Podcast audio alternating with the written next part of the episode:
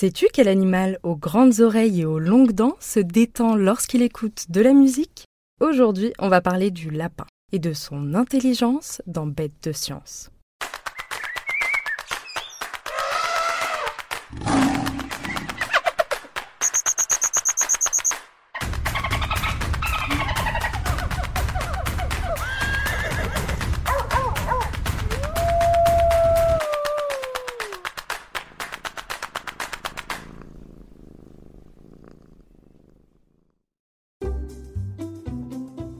Durant le mois d'avril, on le mange en chocolat avec la tentation de commencer par croquer ses oreilles.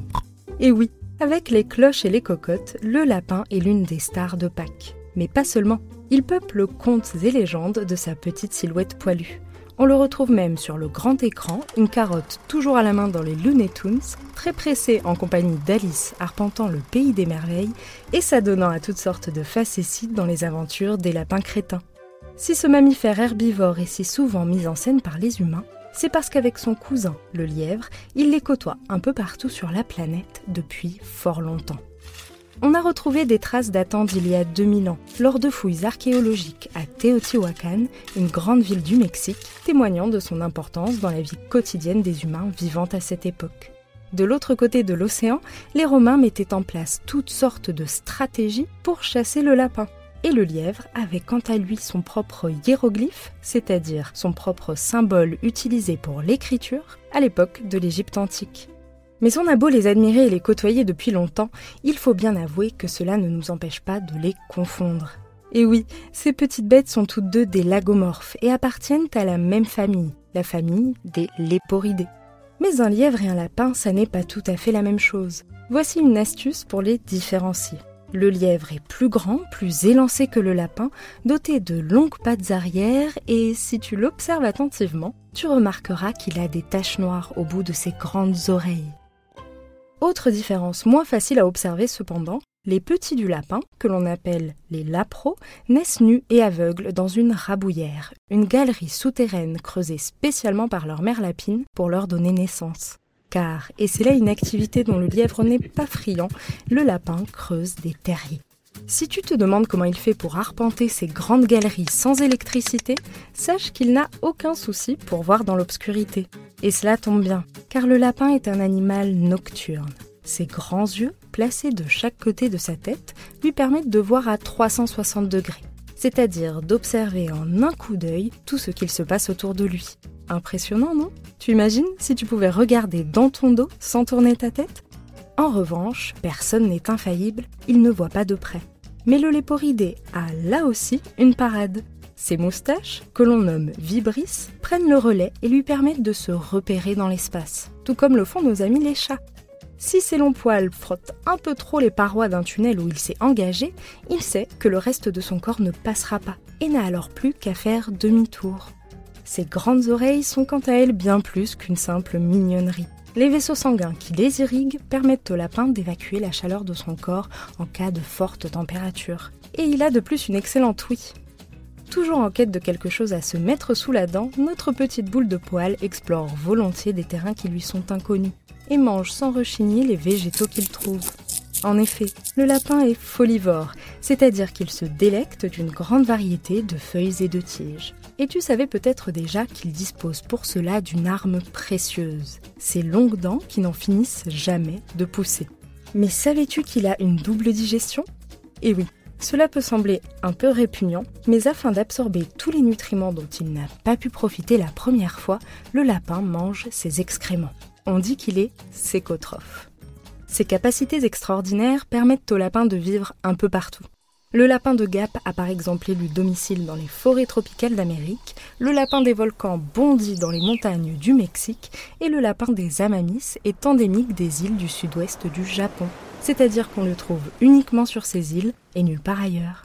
Le lapin peuple même l'Australie et la Nouvelle-Zélande. Les Européens l'ont en effet ramené avec eux dans leurs bagages au gré de leurs expéditions. Et quel lapin? Le lapin de Garenne, originaire d'Espagne et du sud de la France et qui porte le doux nom scientifique d'Oryctolagus cuniculus.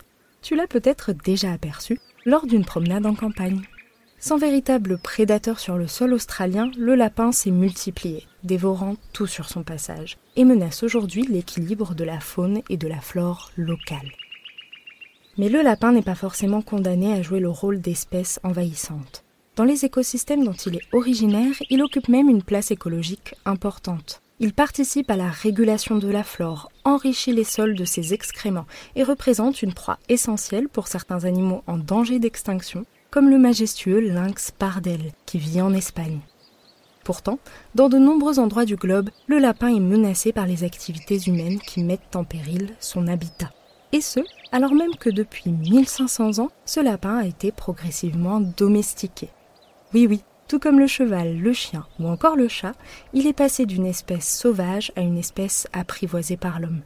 Du fait de sa proximité biologique avec nous, il a aussi rapidement fait partie des animaux les plus étudiés et utilisés en laboratoire. Et c'est à un lapin qu'en 1881, un certain Louis Pasteur inocula le virus de la rage pour en affaiblir la virulence, car les lapins ont un excellent système immunitaire. Il put ainsi récupérer une version amoindrie du virus qu'il injecta à Joseph Meister, un petit garçon mordu par un chien enragé. L'opération fut un succès, le vaccin contre la rage venait d'être inventé et Joseph Meister devenait le premier humain à être vacciné. Et les pouvoirs de cette petite boule de poil ne s'arrêtent pas là. Car, comme tu vas le découvrir, il est loin de mériter sa réputation de lapin crétin. Au contraire, ses grands yeux et son mignon petit nez cachent un cerveau plus futé qu'on ne le croit. Ouvre grand les oreilles, nous partons à la découverte de son intelligence. La hiérarchie chez le lapin, c'est important, tout comme la notion de territoire qu'il défend jalousement. Les éthologues, ces scientifiques qui étudient les animaux, ont ainsi observé que lorsqu'ils vivent en colonie, nos lagomorphes se divisent en plusieurs rôles sociaux bien distincts. Par exemple, les individus dominants contrôlent le centre du territoire, tandis que les autres vivent à sa périphérie, ce n'est d'ailleurs pas valable seulement dans la nature, car les scientifiques ont aussi observé la création de hiérarchies structurées en laboratoire. Autre chose surprenante, les lapins créent des liens forts avec certains individus de leur choix, qu'ils préfèrent aux autres. Un peu comme toi, lorsque tu noues des amitiés. Ces relations, une fois mises en place, peuvent perdurer sur de longues années. En voilà une organisation sociale complexe. Et pour faire la différence entre un voisin aventureux et un lapin étranger, le léporidé peut compter sur son odorat très développé. D'autres études scientifiques menées sur les lapins sauvages ont découvert que le lapin était encore plus malin. Forcé de cohabiter avec les humains, il a appris à se nourrir directement dans les champs de céréales ou encore à se méfier du poison que les humains disposent près de leur culture pour les protéger. Ce mammifère tout-terrain emprunte même les voies ferrées et les routes pour se déplacer. Le lapin est décidément bien astucieux. En laboratoire, cette petite boule de poil a démontré ses capacités à résoudre des problèmes, à se repérer dans un labyrinthe ou à trouver une friandise soigneusement cachée. Et oui, animal aux relations sociales complexes, capable de tirer parti de sa cohabitation avec les humains, le lapin n'est par ailleurs pas dénué d'intelligence cognitive. Et il y a plus étonnant encore. Nous voici à Indianapolis, une ville américaine au sud des Grands Lacs qui chevauche la frontière entre les États-Unis et le Canada. Jessica Pevler et Debra Hickman, deux chercheuses de l'Université d'Indianapolis, s'intéressent à quelques lapins qui vivent isolés dans une des pièces de leur laboratoire. Les vieux lapins ont l'air de s'y ennuyer sérieusement. Et le moins qu'on puisse dire, c'est que les pensionnaires à grandes oreilles ne sont pas prêts de quitter leur cage en plastique pour un bon bout de temps. Ils participent en effet à une étude sur les conséquences que peut avoir l'alimentation sur la durée de la vie. Et mis à part leur demi-heure d'exercice par semaine et les quelques jeux mis à leur disposition, les lapins ne font pas grand-chose et sont connus dans l'équipe pour n'aimer ni le changement ni les inconnus. Et il ne faut pas croire, Jessica et Debra ne sont pas insensibles au bien-être de ces petites bêtes. Elles se demandent comment elles pourraient améliorer leur quotidien lorsqu'un jour, une idée leur vient. Et oui, tu l'auras peut-être deviné, les chercheuses ont décidé de leur faire écouter de la musique toute la journée. De nombreuses études ont en effet démontré qu'une petite mélodie pouvait avoir de grands effets sur le bien-être des chevaux, des chiens, des chats ou encore des cochons. Juste avant de procéder à l'expérience, les deux scientifiques réalisent donc des prises de sang afin de mesurer le taux de cortisol des petites bêtes. Le cortisol, c'est ce que l'on appelle l'hormone du stress. C'est une substance que l'on retrouve dans le sang et qui est produite par deux glandes qui se trouvent juste au-dessus des reins, les glandes surrénales. Lorsque le corps est en alerte, le cerveau envoie un signal aux glandes surrénales qui se mettent à produire du cortisol. Conclusion Lorsque tes mains deviennent moites, que ton cœur bat la chamade, que tu as soudain une boule dans le ventre, bref, quand tu es stressé, c'est la quantité de cortisol dans ton sang qui augmente. Les chercheurs mesurent souvent cette quantité car elle les renseigne sur le bien-être d'un animal. Ils peuvent ainsi savoir s'il est stressé ou détendu par exemple, et c'est ce qui nous intéresse ici. Pendant 6 mois, Jessica et Debra font donc écouter de la musique au lapin entre 8h et 16h à un volume ni trop fort ni trop bas. Au bout de six mois, rebelote, elles effectuent une nouvelle prise de sang pour mesurer le fameux taux de cortisol. Et là, surprise, celui-ci a baissé, signifiant que les lapins sont devenus, tu l'auras compris, plus détendus. Pour être bien certaine que la musique est à l'origine de ce phénomène, elle cesse d'en diffuser dans la salle où se trouvent les lapins, et ce pendant encore six mois. À la fin de ces six mois, une seule façon de vérifier leur hypothèse, la mesure du cortisol sanguin. Et ça ne rate pas.